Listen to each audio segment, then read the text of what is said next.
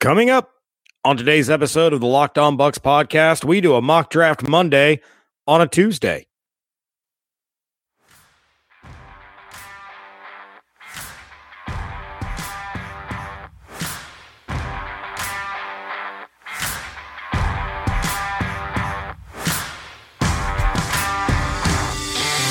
You are Locked On Buccaneers, your daily Tampa Bay Buccaneers podcast, part of the Locked On Podcast Network. Your team every day. What's up, and welcome back to the Locked On Bucs podcast. I'm James Yarker, joined as always by David Harrison. You can find everything that we're doing over at BucsNation.com, and make sure you follow along on Twitter at Locked On Bucs, at JYarker underscore Bucs, at DH82 underscore Bucs, and at Bucs underscore Nation. It is great to be back with all of you once again, but most especially David. It's great to be back on uh, on the show with you talking Bucs football. Yeah, it's great, great to have you back. Happy to have lifted the suspension and allowed you back on the air. Yeah, yeah, there we go. That's right. You can you can suspend me again for a few more weeks if you want to. No, I'm good. Okay, It's time for you to earn your your cap hit. fair enough. That's all right. Only about let's see, we're we're in we're in only about six more months until hockey season starts again. Is it going that poorly for the Lightning? No, no, not the Lightning. The Dayton Stealth. Oh, you're talking about your kids. Yeah, yeah, yeah. So tell tell the good people how your trip went. Uh, it, it was it was so much fun, and it was such a cool experience to share that with him. As far as the hockey is concerned, um, they did not do that hockey. We got up there. Uh, we left really, really early in the morning. Uh, we left about uh, quarter to five, and uh, got up there and went straight to an arena for their first game. Lost eight to one it was not pretty. It was it was a bloodbath from the word go. Um, then they had some time to kill. We drove up to Michigan for their second game, and it was it was a tight game there for a while. Beckett had a, the goal to put the team up three to two, and then one of our kids got a five minute major. And for those of you that don't follow hockey, a five minute major means you know the kid goes in the penalty box, but unlike regular penalties, when the team on the power play scores and the penalty is over, the kid has to sit for the full five minutes, no matter how many times the other team scores. So he goes in the box for five minutes. They end up scoring four goals in that span, three of them in 30 seconds, and they went on to lose eight to three. Yikes! Yeah. So the next morning is when we finally got to play at Notre Dame and seeing these nine and 10 year old kids on an Olympic size hockey rink was hilarious. Yeah, I saw the I saw the picture that you put up. Yeah, they were like little ants. Um, but because of the way the rest of the teams in their grouping had done, all we needed to do was tie or win, and they got to move on to the semifinals. And there was less than three minutes left in the third period. They were down two to one, and Beckett scored the game tying goal to send them to the semifinals. So that was a really, really cool moment. Unfortunately, in the semifinals, they lost four to three in a shootout. And I have never seen a collection of nine and 10 year old kids sobbing so uncontrollably, uh, you know, in one confined area because it's such a heartbreaking way to, to go out. Cause not only did they lose, but they lost to another stealth team that was Mm. up there. And it was a team they practice against every Friday. They played this team three times during the league season and never lost to them.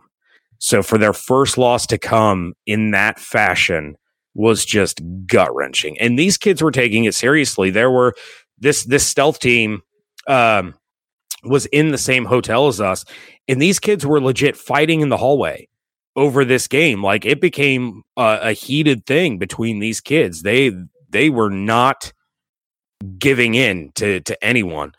Um, so you know it it was it was unfortunate that they didn't come away with a win, but you know it was it was so much fun and going to see Notre Dame. Beckett came home a Notre Dame fan. He's he's Very all in. Um, so yeah, the poor kid is just going to be filled with a lifetime of misery being an Illinois and a Notre Dame fan, which he justified to me by saying, I can be a fan of both because Illinois doesn't have a hockey team. And I said, that is sound logic. I cannot argue. Yeah. And when he wins the NCAA version of the Stanley Cup with, with Notre Dame sometime in the near future, then uh, it'll be all worth it. Yeah, because Notre Dame in, in hockey is part of the Big Ten. Yeah. So I don't know if they're any good, but I do know that. They typically are. Uh, this season was not a good season for Notre Dame, but they're usually one of the one of the better college hockey teams. So um, you know, it was it was a lot of fun. He got you know he came home with a ton of Notre Dame hockey gear, and they're sponsored by Under Armour, so everything in the shops is Under Armour, and um, yeah, it was just it was it was a lot of fun. I was I was really really proud of him. You know, I talked to him. You know, I was trying to console him after the game, and then I start tearing up, telling him about how great he did and how much he improved and how proud I was, and all the time and the money that got poured into this was it was worth every minute. It was so much it was so much fun to watch him grow not only as a hockey player but honestly just as a person. Um, so he'll get he'll get a little bit of time off and then he'll head to Miami University for summer camp and then back at it again in uh in September for for his second season. Very nice. Sounds like an overall successful trip. Yes. Yeah. The only unsuccessful part, and I have to address this because it was brought up on yesterday's show. so the plan was on the way to Notre Dame to stop at Wendy's and get a breakfast baconator. That did not happen because when you drive from southern Ohio up to northern Indiana, and I'm not sure if too many people know where Notre Dame's campus is located. When we drove to Michigan for the game, we drove for less than 10 minutes and we were crossing the border to Michigan. So it is all the way up at the top, whereas I am almost all the way at the bottom of Ohio there's a lot of nothing between me and South Bend, Indiana. Um, very thankful that I at no point needed gas on that drive because we would go for 20, 25 miles before we came across a gas station. So there were no Wendy's to be had on the drive up there. So we get to the hotel. Right next door to the hotel is a Wendy's. I'm like, sweet we can go get Wendy's breakfast tomorrow after the game. And uh, that didn't work out. We had we had to make a couple stops by time we got back to the hotel. Uh, breakfast time was over. All right. However, did find out that one of the other parents had stopped to get the Wendy's breakfast there, said it was the worst Wendy's they had ever been to. So I'm kind of glad we didn't go. Uh, but I found that out after the fact because then the plan was okay, well, we'll get up Sunday morning and we'll go to Wendy's for breakfast. Well, some of us forgot to change the clock in the hotel room when the time changed. So I woke up at what I thought was like 9:40ish. No, no. That was 10:40 and breakfast was over. So I still have not had the opportunity to have my breakfast baconator, but Dr. Pepper cream soda is delicious. That's that's all I got for you. So you did you did give that a shot. I've had so many Dr. Pepper cream sodas. It's so good. And is it just cream soda with a Dr. Pepper label or is it like Dr. Pepper flavored cream soda? It's like it, it when you're drinking it, it tastes just like regular cream soda, but then you get a little bit of that Dr. Pl- Dr. Pepper flavor towards the end. Um, so there you can definitely tell there's Dr. Pepper influence, but the over the overall taste is is very much cream soda. I don't think you will like it, uh, just because you don't like Dr. Pepper. Mm-hmm. But if if people out there like Dr. Pepper and they like cream soda, they will love this stuff. All right, I will give it a shot. Unlike Wendy's breakfast, which will probably never enter my plans in any way, shape, or form. You never know. I suppose it's true. But we should probably talk football. We should.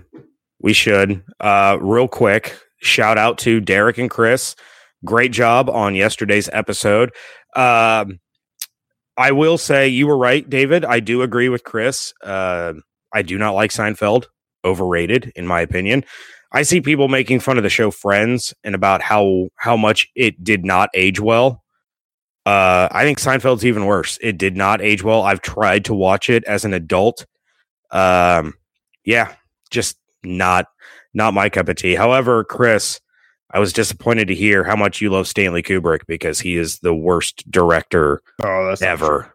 Oh, I can't stand Stanley Kubrick. Stanley Kubrick's version of Star Wars would probably be amazing.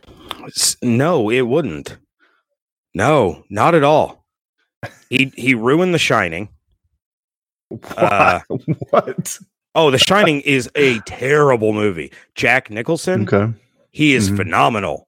The movie Mhm. itself butchered, absolutely destroyed. You mean like compared to the book? how good that book was? Yeah, well, uh, Stephen King is one of the driest writers in history, though. So, I mean, given given the material he had to work with, I think he did pretty well. No, because that book is incredible. The movie is trash. The made for TV version with uh, Tim Daly, the dude from Wings, Yeah, yeah, That- I, I liked that actually. that followed the book a lot closer and it was a better movie. I did. I liked both movies. So I like the made for TV version. I like the original movie. Uh, I had never read the book. I hate Stephen King's writing, so I won't read Stephen King novels. Ah. but Um, the first 20 minutes of Full Metal Jacket, incredible. The rest of the movie, terrible. I put Kubrick and Quentin yeah, that is kind of up and down. No Yeah. way, man. yeah, oh, Kubrick and. Tarantino are the two most overrated movie makers. Tarantino, yes, ever. but not Kubrick. Uh, yes, Kubrick's terrible. Full Metal Jacket definitely has its up and down moments, you know. Um, but and that's all thanks to R. Lee Ermey. It's pretty solid. No, I mean there's some good parts even after that. I think you know I think it's overall a pretty solid movie, but but yeah, there's definitely some up and down moments to it. Um, I want to get back to this Friends and Seinfeld thing. So what is this deal about them aging poorly? What does that mean? Yeah, like um, you know, people that that didn't grow up with the shows, you know, have Mhm. tried to go back. Like we'll take Bailey for example. Bailey is the perfect example because of the age gap between like you and me and Bailey. Mhm. Bailey didn't grow up with Seinfeld and Friends and all that. So when when people his age have tried to go back and watch Friends that's constantly acclaimed as like one of the greatest shows ever, it it does not age well. You know, the the references, the um you know, just kind of the day-to-day life that doesn't compute with a younger generation because it's not something that they ever really knew. It doesn't it, it didn't age well. Um that's pretty much true of every show from every sure generation. sure it, it can be um you know i go i still watch the office all the time and i go back to you know they have flip phones and there's a there's an episode where dwight is texting uh jo bennett and she screams at him. She goes these are costing me 10 cents a piece i'm roaming. Yeah, like yeah, kids don't know about paying per text messages or roaming. Like it's especially not my kids. right? So yeah i mean friends overall i still enjoy it because that was you know i grew up with that. But seinfeld i just to me it's just kind of pointless and dumb it just it wasn't my thing yeah, it's a show. So I, that's why I asked you the question because I didn't know if you meant people complained about like the the time gap between the shows because that's I, I don't again I think like if you're if you're into military shows and you watch Mash, it's, Right. it's not reflective great of show. current day military, but it's you know what I mean. It's it's it brings you what it brings you, and there's gonna be references in there that you know uh, that they people don't understand or whatever, uh, so on and so forth. But I thought you meant like as the show went on, because I know like a lot of people were disappointed about the way that Seinfeld ended. I don't know about Friends and how it ended, or people were mm-hmm. disappointed by it. But I mean, when you talk about a sitcom, you really only have like two, two or three real options on how to end it. It's either got to end in like a successful path taking you away from the sh- the cameras, essentially, or death. I mean, really, like so I was so I if it was if the commentary was about how they ended, I was gonna basically I don't know how how people would have wanted them to end, but um yeah, as far as aging, I don't know. I mean, but Seinfeld is it's a show about nothing. It's it's absolutely worthless, and essentially, if you can't connect in some way, shape, or form with the characters, then you you have no reason to watch. So because there's really no main storyline to follow. I know each season kind of has like their you know love interest or something that they kind of work into the season script or whatever. But really, at the end of the day, it's it's not one of those where you're interested in the stories as as much as you're interested in the characters. Uh, yeah, so I could see I could see that. I guess. All right. Well, yeah, let's go ahead and get over to some football. Um, if anybody if anybody is still listening after my my story about Notre Dame and Baconators. Um, yeah, let's let let's talk about mock drafts because it's mm-hmm. a mock draft Monday on a Tuesday. Uh, well, people of the world, Monday, so it still counts. That's true. People of the world spice up your life. Uh, shout out Derek. Um, I love it. Love it. So Kyle Crabbs of the Draft Network released a mock draft, and he's got he's got three rounds for the Tampa Bay Buccaneers. And David, we talked about it last week, and we've we've talked about it before in the past.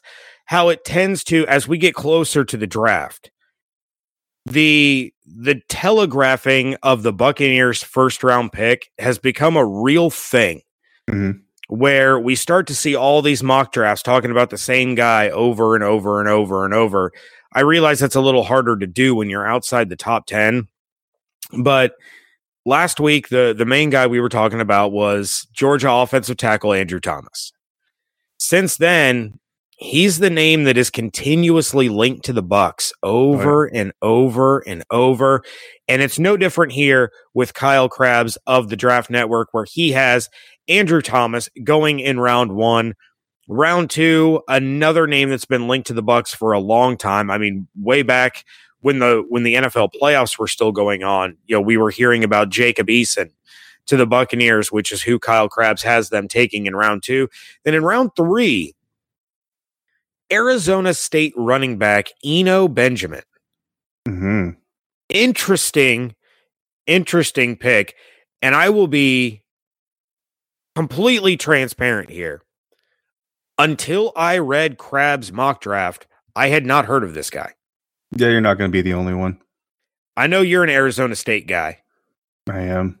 Proud, proud graduate. So let's talk a little bit about Eno Benjamin. We've talked about Andrew Thomas. It looks like you know the Bucs are going to go that direction, whether it's Thomas or Wirfs or Becton or whichever offensive tackle drops to 14.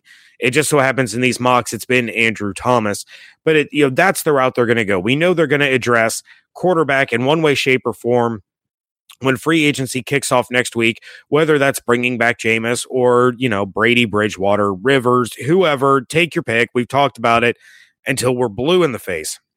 But you know, you you draft the offensive tackle to help solidify that line. You're replacing DeMar Dotson, potentially uh booting Donovan Smith out of his left tackle spot, uh, especially in the case if if they were to get Tom Brady, you know, have a little more security on that blind side yeah, and then if that's the route they go, obviously that's how Eason keeps getting linked because you're going to be you're only going to get a couple years out of one of these free agent quarterbacks, unless the decision is Teddy, uh, in which case you know, he's he's younger, he's 27.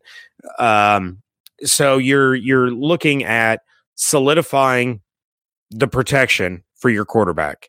You're looking at the future for your quarterback. And now you're getting into that area where you can address some of these other things. You know, the Bucs could use another running back. The Bucs could use a uh, a wide receiver to probably replace Breshad Perriman, which, by the way, because of listening to your podcast with Evan on the drive to Notre Dame, Beckett is all in on Claypool.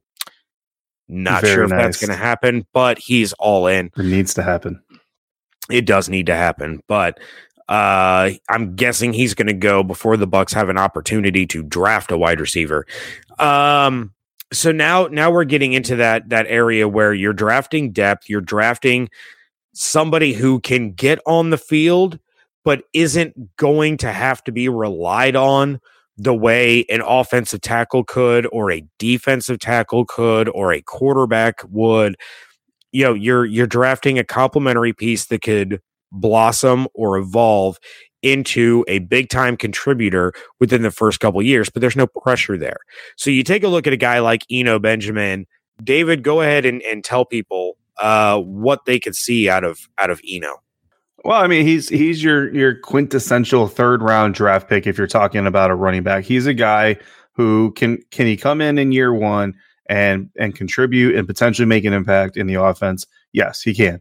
Is he going to come in year one and blow everybody's socks off and become the starter and become one of the greatest running backs in the NFL as a rookie? Probably not you know, but that's not why you're drafting him in the third round because there's a reason he's there in the third round. And the reason is he's not a finished product. Um, he's a guy who's got a lot, a lot of raw athletic ability, a lot of athletic or ability, just kind of as a ball carrier, and he and he leaned on it a lot at Arizona State, and he was able to make some really good plays. But just like pretty much every draft profile, I think you find on him is going to say, or if you ever go watch uh, an Arizona State game uh, with Eno Benjamin featured in it, you're going to see that he's also the kind of guy who can get a little uh, creative, and sometimes when he gets a little creative, it it makes really good plays happen. Uh, sometimes it makes really sloppy plays happen, and it hurts his team. And you know, so he's just he's one of those running backs who is has made his way up until now, probably getting into the NFL. I don't think there's any doubt he's going to get into the NFL, but he's relied essentially on natural talent instinct and uh, basically kind of freestyling is really is, is kind of the best way I can say it. You know, there's obviously a scheme within the game. There's a place he's supposed to run. You know, if he's supposed to hit this gap and he's going to that gap and there's a linebacker in there that's not supposed to be there, he will sometimes just take the guy straight on. If he feels like he can take that guy straight on, even at, you know, shorter than five ten, shorter than me, he will he will decide sometimes take that guy straight on. However, he will also at times decide that he's gonna, you know, backtrack five yards maybe and try to run around a guy or run around a couple guys and, and try to make something happen. Um, that's something that's going to have to get polished in the NFL level. That's obviously not something that running backs can get away with on a consistent enough basis in the National Football League to do it with any type of consistency. But the thing that he brings to the Buccaneers roster that they don't have right now, or it hasn't uh, appeared anyway, you know, out of any of the, the current players, is his receiving ability. And he, you know, he's not perfect. Like a lot of people, Christian McCaffrey, when he was coming out, a lot of people, including myself, kind of speculated this might be a guy who eventually someday moves out into the slot and plays a little bit of slot receiver. Eno's not that kind of guy, but he is a guy that can come out of the backfield when you put him back there. And I think this is what would resonate with Buccaneers fans the most. When you put him back there, as an opposing defense, this team could be running or passing. And I think that's huge for the the recent history that that we've seen in, in, Buccaneers running backs, where you just have these certain guys for some reason that when Charles Sims is back there, it's a passing play. It's not a running play, it's a passing play. And if it is a running play, all right, maybe they get three yards off of it. We'll be okay. Next time it's going to be a pass. Eno Benjamin's a guy that you can put in there, and it's it could be a run, it could be a pass. Rojo started showing some flashes, man. And if he continues to build, if he continues to work, if he continues to get better, he'll become running. It could be a pass, it could be a run. And so now you have two guys. And I said it coming into 2019, James, you remember it. I was was just just desperate to see some two back sets. And we didn't see it near enough as, as much to satisfy me anyway, for what it's worth. But if Eno can come in and do some of the things he can do, if Rojo can continue to get better, this could be a situation where we actually might see some of those two back sets uh, that we saw, you know, often enough to stand out anyway in Arizona under uh, Byron Leftwich and under Bruce Arians. So, so that's kind of thing he brings. And as a pass protector, he he's not you know the world's greatest pass blocker as a running back, but he's a guy who puts in the effort. And he kind of reminds me a little bit of like Maurice Jones-Drew because Maurice Jones-Drew was obviously really short, compact, stocky dude. You know, Benjamin's not as short, not as stocky, but he is a little bit shorter. But Maurice Jones-Drew always talked about the biggest thing that helped him stay on the field throughout his NFL career is he learned how to make his leverage point a weapon versus a weakness because and everybody always goes back to the Shawne Merriman block. You bring Shawne Merriman running down the tube at a guy like Maurice Jones Drew, you assume that Mary that that uh, that the linebacker is winning that competition nine times out of ten. But what MJD did was turn his leverage point, learned turned his size from a weakness to a strength, and just absolutely blew him up. Um, Eno Benjamin is, is the kind of guy that was proper coaching, proper technique could potentially become not MJD type levels. You know, nobody nobody get crazy yet, but he's a guy that can definitely become a serviceable pass blocker. Already has serviceable skills as a pass receiver, as a runner. He's got the skills. He just needs the polish. And I mean, we're going to lean on it all, all, you know, all off season long, all draft season long. You're looking at a, at a coaching staff that is known for having how how to squeeze talent out of players, uh, even a little bit ahead of schedule. Maybe we saw the the the the great jump that Rojo made from year one to year two, from training camp to regular season, from early regular season to late season. So if they can get that type of of growth out of a guy like Eno Benjamin, who by the way coming from Herm Edwards. So I mean, it's not necessarily NFL quote unquote coaching, but Herm Edwards knows what it takes to be successful in the National Football League, and you better believe he's using some of those lessons and instilling them in the in, in his Sun Devils there uh, in Arizona State. So yeah, man. I mean, beyond just the you know alma mater connection, Eno Benjamin is a very solid running back, and if they wait to go to the end of day two to get one, Eno Benjamin would be a very good target. Yeah, absolutely, and that's that's something that that Crabbs had had touched on is the fact that he's a he's a complimentary receiving back. He had 82 receptions, and that could be a nice little wrinkle in Bruce Arians' system. Um, I don't like I said, I don't really know much about him. I don't know if he's going to be the kind of of running back that's going to evolve into a, a three down guy. I don't know his his pass blocking ability what concerns me if they get a guy like Benjamin when they already have a guy like Ronald Jones and they take a Benjamin over a Dobbins or over a Swift or over a uh Eclair, whatever. It, shout out Bailey. I don't know his name. I know it's il- something Elair, but the kid at LSU. You get it. Clyde Edwards-Helaire. Yeah. I finally finally remember it while we're recording. Clyde Chocolate Eclair. Got it. Um Oh, that's right. Bailey told me just to call him Clyde. That's what it was. Anyway, um, those are guys that can be three down backs. They can be on the field in running situations, in passing situations.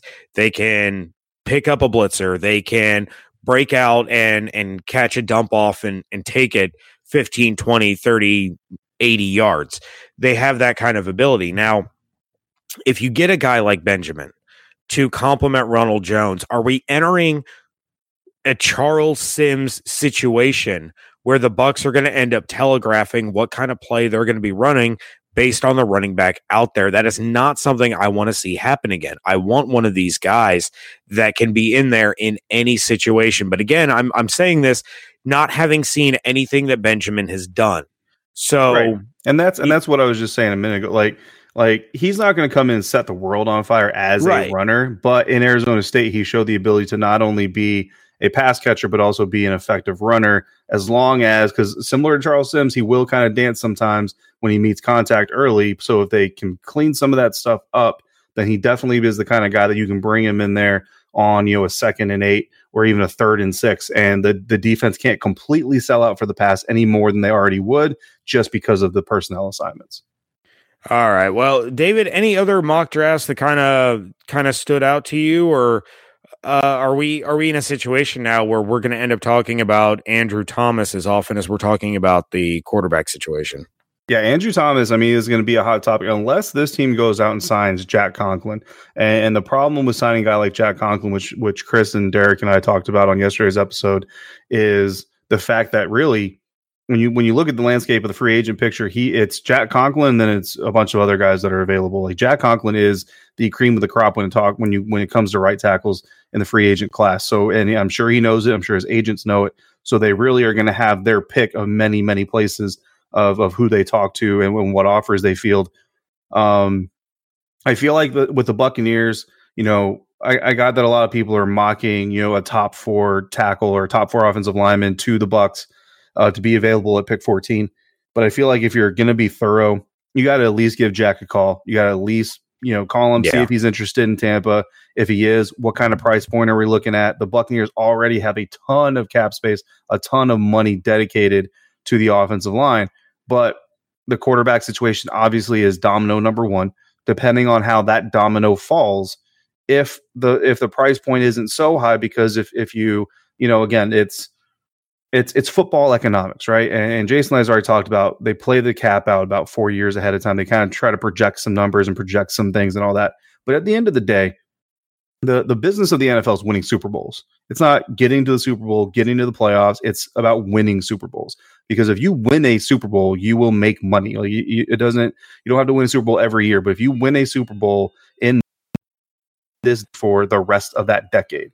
So, you know, so at, at the end of the day, if, if this team puts themselves in a situation where in 2022, 2023, they may have a little bit of a cap situation, but in the process they win a Super Bowl in you know 2020, 2021, something like that. That's a that's an acceptable situation. So when you when you look at the Buccaneers, especially if you're bringing in one of these quarterbacks that has a, a quote unquote question mark, which pretty much all of them do, bolstering your offensive line in a way that you know is is going to bolster your offensive line is always going to be smarter than rolling the dice see if you can bolster your offensive line because you know like Jack Conklin is a is a known commodity. You know what he brings to the field. You know what he brings to the NFL field. You've seen what he can do. You see you have pro tape, you have pro scouts who have looked at him, and you have your general manager who has an evaluation history. You have your head coach who's obviously waiting. So if the price point works, and I don't even know what dollar that would be for the Bucs themselves, then when you if you if you pull the trigger on signing a guy like Jack Conklin, now you don't have to worry about the top four. You don't have to worry about one of those top four guys coming. But guess what? If a top four guy falls, that doesn't mean you can't draft him. You could certainly draft him. Um, I mean, I don't want to get too far into the what ifs, but I mean, if if we enter a situation where the Buccaneers sign Jack Conklin, they sign quarterback X, whoever that is, um, that they feel comfortable moving forward with, and then the draft comes and pick 14 comes and Andrew Thomas is still on the board. This team, depending on how their cap space looks based off of free agency, could very well eat. We've seen teams do it before. Eat all that dead money that Donovan Smith has. Draft Andrew Thomas, install him as your left tackle now. With you have a rookie left guard, center, and right tackle, or you have experience at your left guard, center, right tackle. You got Alex Cappa, who was very solid as a right guard, and now you got a first round draft pick as your left tackle. Go ahead and you moved a six round draft pick, seventh round draft pick. I don't know. You're not getting much for him, but you you go ahead and eat that dead cap now while you can afford it and next year that roster spot is open, you've got a first round talent in there. That's kind of how some of these things can matriculate. If same thing though, you could decide we're not going to eat that dead cap space. It's a lot of dead money. I got it. Everybody, calm down. But they decide we're gonna we're gonna stick with Donovan because he didn't have a terrible year last year. We're gonna we're gonna keep with him. We have confidence what we can build with him.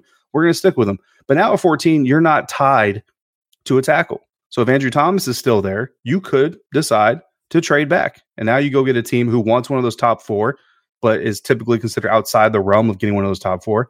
You again collect some draft picks. Maybe you go back and you grab a K'Lavon Chaisson. I don't know. I'm just saying. Maybe I'm biased. Maybe I'm not. But you have flexibility, right? The more, the more answers that this team gets between now and April 23rd, the more flexible they become in Vegas. And everybody knows if you're in Vegas, you want flexibility. You don't want to be forced to play your hand too fast. You want the opportunity to pick and choose where you take your risks and where you don't. So, I mean, what what better opportunity to do so than to to tie up some of these loose ends? Um, yeah. So, just food for thought. All right. Well, before we get out of here, David, I'll ask you this: Which situation would you rather the Bucs opt to explore? Would you rather they draft a Andrew Thomas and sign a Tom, a Teddy, you know, even bring back Jameis Winston, you know, whatever the case may be, a quarterback. So draft the the O tackle at 14 and sign a free agent quarterback, or would you rather they sign Conklin and draft a quarterback in the first round, be it a Herbert or a Love or I don't think Tua is, is going to slip that far. But yeah, which which situation would you prefer for the Bucs heading into 2020? Uh, I mean, if I have to pick between those two, yes, you do. Those are your options. I would probably prefer the veteran quarterback with the rookie lineman versus a veteran lineman with a rookie quarterback. Uh, Agreed. That's probably what I would prefer if I had to choose. But again, I don't think the Bucs have to choose. I think they could have both. They could have, or they could have a veteran quarterback, a veteran offensive lineman, and then again, if they want, if they love Andrew Thomas that much, and they want to, they want. I mean, they could keep Donovan and draft Andrew Thomas. I mean, we we know this team is is not you know exactly stacked with offensive line depth. and basically you tell Donovan, go earn your spot. You know, it's it's drumline time. Go earn your spot. You're gonna win. You're gonna keep it or you're gonna lose it. And if you got Andrew Thomas going out there and he competes and he gets beat, then you've got the best left tackle on your roster starting, and you've got a really solid backup uh, if you need him. And is that a waste of a first round draft pick? I don't know. It's if if Donovan Smith or, or Andrew Thomas starts all 17, 16 games, you know, into the playoffs and starts every game and never misses a snap, and Andrew Thomas only gets in on special teams, you know, here and there, or the backup only gets in on special teams here and there, then yes, in 2021 you can look back on it and say maybe that was a wasted draft pick. But if starter starting left tackle, you know, gets rolled up on in training camp and misses the entire season, then no, absolutely not. It's not a waste draft. It's that's what I'm saying, man. That's where the you know the you talk about best player, you talk about team needs. It's a combination of the two. And if you got Andrew Thomas, K'Lavon Chaisson, and I don't know, uh, Javon Kinlaw sitting there, and you've got Ndamukong Suh, JPP, and Jack Conklin on your roster, well, which one becomes the the position of priority? Which player is the best player available at a position of need now? That's you ask you ask 12 Buccaneers fans, you're probably going to get three people giving you four different answers. So, but the bottom line is they come in that situation having the flexibility to make that decision versus sitting there and saying, we don't have a right tackle. Andrew Thomas, it is. Because if you get to pick 12 and the Tampa Bay Buccaneers don't have a right tackle, and Andrew Thomas is the last of the big four, guess what? Every other team in the National Football League knows. If you don't have flexibility. one. Yeah. Yeah. So now, if you're, You're I don't know, the Denver Broncos, trade. The Dallas Cowboys, who love building their offensive line through the draft. If you're the Miami Dolphins, who obviously need as many draft as many as many instant impact rookies as they can get. Um, the Jacksonville Jaguars, who don't have money to spend, so drafting a left tackle is definitely a lot cheaper than signing a future left tackle. You know, you the, you go down the list. Now all of a sudden they're calling the Colts or they're calling the Raiders for that draft pick, and now you got Mike Mayock calling Jason Licht at pick twelve, saying, "Hey, dude, we got a team on the about to pay us this much in front of you and grab your guy from Georgia. How much more are you going to give us to prevent that from happening?" And now you got a Mitchell Trubisky situation going on where John Lynch is moving back one spot, collecting draft picks and laughing all the way to the Super Bowl. So again, lack of flexibility puts you in a, in a precarious situation. So the Buccaneers have the opportunity to answer questions on their roster in free agency. I would prefer they do so, but money is also finite. Yada yada yada. It's amazing. I love it. It's great. There's so many different avenues you can go down, and I'm so glad I don't actually have to do it and rely on a paycheck for it. It's awesome. Yeah, we just get to criticize the people that do on a podcast. would never criticize anybody. we we can criticize people. It's allowed. Yeah, I mean, I can we we can disagree with picks, definitely, most most most definitely. But honestly, if, if you're looking at Andrew Thomas, you're looking at K'Lavon Chaisson, and you're looking at Javon Kinlaw, uh, you're looking at you know outside of a cornerback in the first round. Really, I mean, you really can't go wrong as far as where I'm concerned. Like, if you draft a cornerback in the first round, that's pretty much the only spot where I'm going to look at your pick and be like, eh, I probably wouldn't have gone that way. Kicker, But come on, let's let's be real. Let's be real. punter. Any realistic first round pick at 14, earlier or later, again, unless it's a corner. And honestly, if you trade back and take a corner, as long as it's like the second best corner in the class, be like, all right. I mean, I probably wouldn't have gone that direction, but I'll be happy with the with the extra draft picks that you collected in the process. Fair enough. All right. Well, David, I think that's going to do it for this episode. You will finally get a much needed day off tomorrow. Well, yes, tomorrow. Uh, Bailey will return. He and I are going to talk about football and the Buccaneers. I honestly don't know what we're going to talk about yet because here's the thing. Bailey and I could could talk today about what we're going to talk about on tomorrow's episode. We can have it all planned out. And that's when the Bucs will announce what they're doing with the franchise tag. I don't know. Maybe we'll talk about the franchise tag just in general. Decisions will be made. But David will finally get to rest his vocal cords again. Thank you for covering for me while I was gone, but I am thrilled to be back talking to all of you, entertaining you, upsetting you, whatever the case may be. I appreciate each and every one of you. So please Check out everything David and I are doing over at bucsnation.com. Give us a, uh, a call, leave us a voicemail 813 444 5841. Follow along on Twitter at Locked On Bucs, at JYarker underscore Bucs, at DH82 underscore Bucs, and at Bucs underscore Nation. Hope you all have an absolutely outstanding day, and we thank you so much for joining us right here at Locked On Bucs.